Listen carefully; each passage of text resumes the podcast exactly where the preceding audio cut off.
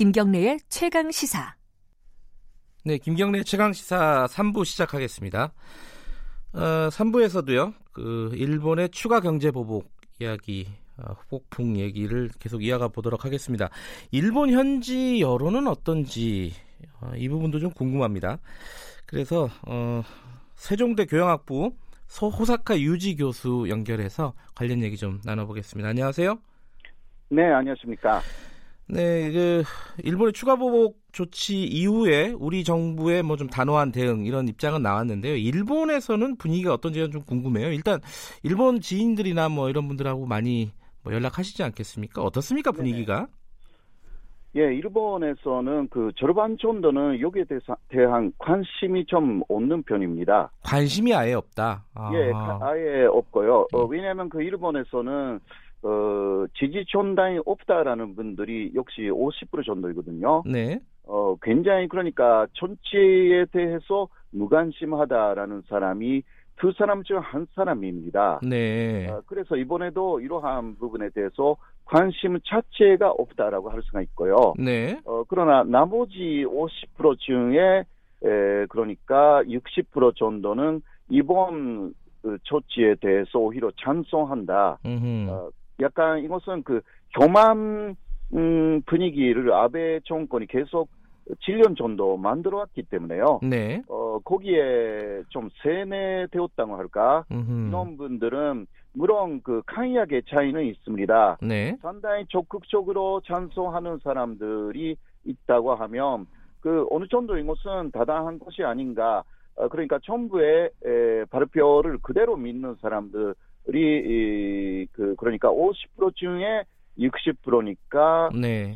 전체로 보면 30% 정도로 음흠. 볼 수가 있고요. 네. 나머지는, 어, 한국에 상당히 의호적이고, 그러니까 50% 중에 40%, 전체로 보면 20% 정도는 한류를 좋아하고, 케이팝 좋아하는 그런 고전적인 한국 팬들이 있어요. 네. 이런 분들은 어, 굉장히 그 부당하다고 어, 느끼고 있는 분들이라고 할 수가 있고 어제 그러니까 도쿄의 에, 신宿그 어, 상당히 그 사람들이 모이는 어, 유흥가에서 200명 넘는 일본 시민들이 자발적으로 모여서 어, 그 사람들은 SNS로 집회를 한다고 어, 알게 되어 가지고 네. 자발적으로 모여서 어, 그 아베 에 이번에 에, 그 수출 규제 조치에 반대하는 집회를 열었습니다. 네. 네, 그렇게 해서 한국하고 연대해야 된다라는 그호를 굉장히 외쳐가지고요. 네. 어, 이러한 좀 깨어있는 사람들의 에, 시민들의 움직임은 지금부터 시작이 아닐까. 그렇게 보입니다. 그 말하자면 정리하자면은 일방적이진 않네요 여론이 그죠? 그한 네, 50% 정도는 관심이 없는 사람들이고 네네. 나머지 절반 중에 한 60% 정도는 어 네. 이게 일본 정부의 지금 조치를 찬성하는 사람들이고 그 나머지는 또좀 반대하는 사람들이고 예, 예. 그러니까 좀 어, 관심이 없는 사람들 이 사람들의 여론이 어떻게 갈지가 제일 중요하겠네요 생각해 보면은 예, 네, 그러나 이런 분들은요, 네. 어, 약간 소극적인 예, 아베 정권 반대파가 많습니다. 음. 어, 이유는 어, 그 현재 정치를 싫어해서 전체 등을 돌리는 돌린 사람들이 많다는 뜻이고요. 네. 어, 한국 같은 경우는 정치가 싫으면 시위로 나가는데요. 네. 어, 그렇지 않습니까? 아, 네. 촛불 시위라든가 어, 그런 현상을 보이지만 일본에서는 무관심으로 가는 분들이 음흠.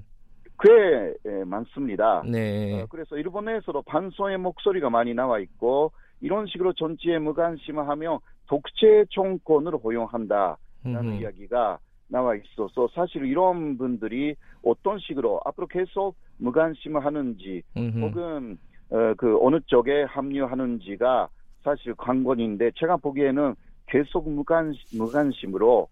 들 가능성이 많습니다.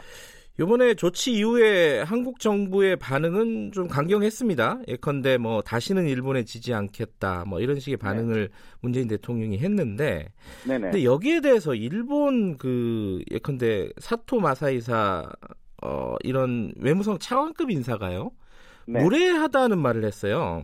네. 그러니까 이 사람도 사실은 아까 말씀하신 그런 어떤 극우적인 그런 부류에 네. 들어가는 사람인 거죠. 아, 이 사람은 완전히 극이고요. 예. 어, 그러니까 2012년 어, 그 8월 1일에 에, 한국의 독도 주장에 반대하겠다고 어, 한국의 그 김포공항에 입국한 네. 세 사람 중 한 사람이고 거기서 김포에서 그냥 되돌아갔던 사람 중 한 사람이고요. 네. 어, 그러니까 완전히 일본의 극우 인사. 음흠. 라고 할 수가 있기 때문에 이런 사람들의 발언은 일반적인 발언은 아닙니다. 음흠. 어, 그것이야말로 상당히 무례함, 어, 그 그쪽이야말로 무례한 발언을 음. 이번에 한 것이라고 할 수가 있습니다. 그런데 이제 일본 지금 아베 정부의 주류는 이런 약간 극단적인 극우적인 인사들의 발언권이 좀 센 거 아니냐 이런 생각은 좀 들어요. 아, 예, 그렇습니다. 아베 정권 자체가 극우파 어, 정권입니다. 네. 아, 그 2000년 초까지 있었던 전통적인 일본의 보수 정권은 아니다라는 것이고요. 네. 어, 그래서 일본 해위라는 극우 단체가 있는데, 에, 그 극우 단체에 속하는, 어, 그 아베 정권의, 에, 장관들이 60% 이상이 되고요. 네. 어, 그, 어, 그러니까 아베 정권 자체가, 아, 이게 극우이고 한국에 대한 어, 식민지 지배는 근대화를 했다라든가, 네. 어, 일본은 침략 전쟁을 하지 않았다. 일본이 아시아를 아시아에 대해서 전쟁을 감행한 것은 백인 지배에서 아시아를 해방시키기 위해서였다라든가 어, 완전히 그 어, 양심적인 어, 역사적인 사실 자체를 부정하는 사람들의 에, 그 정권이기 때문에 네. 에, 이것도 일반적인 사람들의 생각하고는 굉장히 다른 생각을 갖고 있는 정권이다라는 것을 먼저 우리가 알고 대응해야 되는 부분이 있습니다. 근데 아베 정부가 그러니까 반도체나 이런 소재에 넘어서서 일반적인 화이트리스트 자체를 우리나라를 배제시켰다. 이 네. 이후에 추가적인 어떤 조치, 예를 들면 뭐 금융 분야라든가 이런 쪽으로도 더 확대될 가능성이 있다고 보십니까? 아, 예, 그, 어, 사실 그, 지난해 10월 쯤부터, 어, 왜냐면 그, 어, 한국의 대법원에서 간제지원자 방위로 문제가 확정됐지 않습니까? 네. 그 이후에, 에, 일본 정부에 간, 그 아주 가까운 사람들이, 이, 일본의 반성에 나가서, 어, 먼저 그 반도체 부품의 금수 이야기를 꺼냈고요. 네. 어, 그 다음에 에, 비자 제한 이야기도 했고, 어, 그리고 그 금융보복 이런 이야기도 했습니다. 네. 어, 그러니까, 어, 카드는 굉장히 많다라고 말하면서 그런 이야기를 했기 때문에, 네. 에, 앞으로 어떻게 되는지는. 어, 좀 지켜봐야 되는 부분이 없지 않아 있지만, 네. 그, 이쪽에서 보면 비자 제한은, 어, 그 일본에서는 오히려 피해가 많고요. 네. 어, 왜냐면 그 지금도 관광하러 안 가는데 네. 비자를 제한하면 완전히 에, 그 일본 관광 가는 사람들이 거의 사라질 것입니다. 그거는 일본의 지역 경제에 직격탄을 날리는 셈이기 때문에 그것은 하를 것이 아니라고 저는 생각하고요. 그리고 네. 금융 보복 같은 것은 한국의 지금 금융권이 에, 일본보다 아, 국제적인 신뢰도가 아, 높은 것이 상당히 많다고 합니다. 네. 그래서 이런 부분도 현실적이지 않다. 음흠. 어제도 금융 어, 위원회 위원장님이 이 저에게 직접 설명해 주셨습니다. 네. 어, 아무튼 이런 부분에서 앞으로 어, 주가 주가 보복은 있을 것으로 생각되지만 어떤 것이 될지는 좀 지켜봐야 어, 알 수 있는 것 같습니다. 지금 우리 정부의 대응은 좀 강경하다고 아까 말씀드렸었는데 이 네네. 한일 군사정보보호협정 지소미아 폐기 얘기도 계속 나오고 있습니다. 이런 걸 폐기하는 게 지금 네. 상황에서 어떤 뭐 적절한 선택이라고 보십니까, 교수님은? 어, 저는 일단 그 지소미아도 그 하나의 조항, 어, 막 20개 이상의 조항 아, 안에 그 조문이 있지 않습니까? 네, 어, 이것을 보면 어, 그 정보 속에 에, 포함되는 그 군사 키스를도 보호하는 것으로 되어 있습니다. 네, 어, 이것은 어떤 뜻이냐고 하면 일본 쪽에서 어떤 군사 기술 정보가 한국에 여러 정보에 포함되어서 들어올 경우는 그 군사 기술에 대해서 한국에서 개발을 하거나 못하게 됩니다. 네. 그래서 일본도 미국하고 지소미아를 맺었을 때 그 조항 때문에 일본의 산업의 발전이 조회된다라는 네.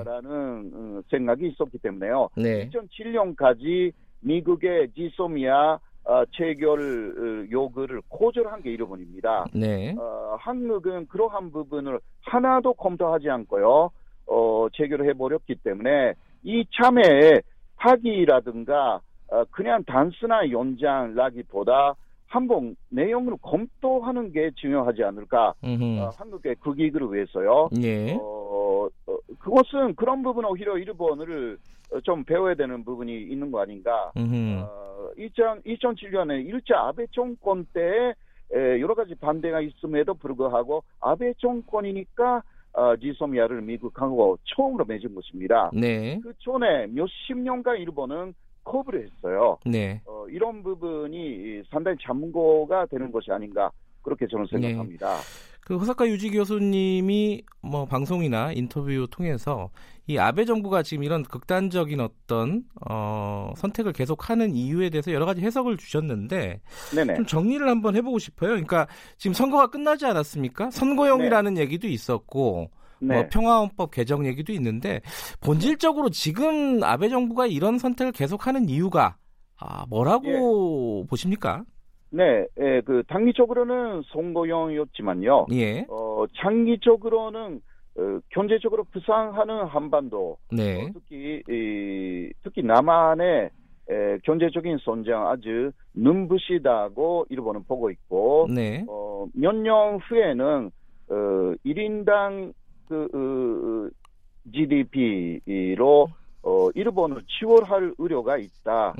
어, 그리고 군사적으로도 상당한 발전이 있고 네, 어, 남한이 또 북한을 돕기 시작하면 한반도가 일본의 영향하에서 벗어나서 침묵하고 하나가 될 우려가 있다라는 이것은 음. 뭐 가짜 뉴스인데요. 네, 가짜 뉴스를 상당히 만들어 어, 가지고 일본의 경제적 안보적 위협이 될 것이다. 음흠. 어, 그래서 현재 아베 정권은 어, 그 한반도를 일본 영향하에 드는 것으로 목표로 하는 정권이기 때문에 에, 이것만은 맞겠다. 어, 그래서 이 참여에 한국의 중심적인 산업 분야를 망가뜨려서 일본의 경제, 어, 한국의 경제적인 도약을 막겠다. 네, 일본의 에, 아시아 아, 그 동북아에 있어서의 에, 그 주도권을 계속 유지할 수가 있다. 음, 이러한 내용이 갈려 있다고 어, 보고 있습니다. 알겠습니다. 좀 장기적인 포석이 있다 이런 말씀이시네요, 그죠? 예, 그런 음. 것입니다. 네, 네. 알겠습니다. 오늘 말씀 여기까지만 듣겠습니다. 고맙습니다. 네, 고맙습니다. 세종대 호사카 유지 교수였습니다.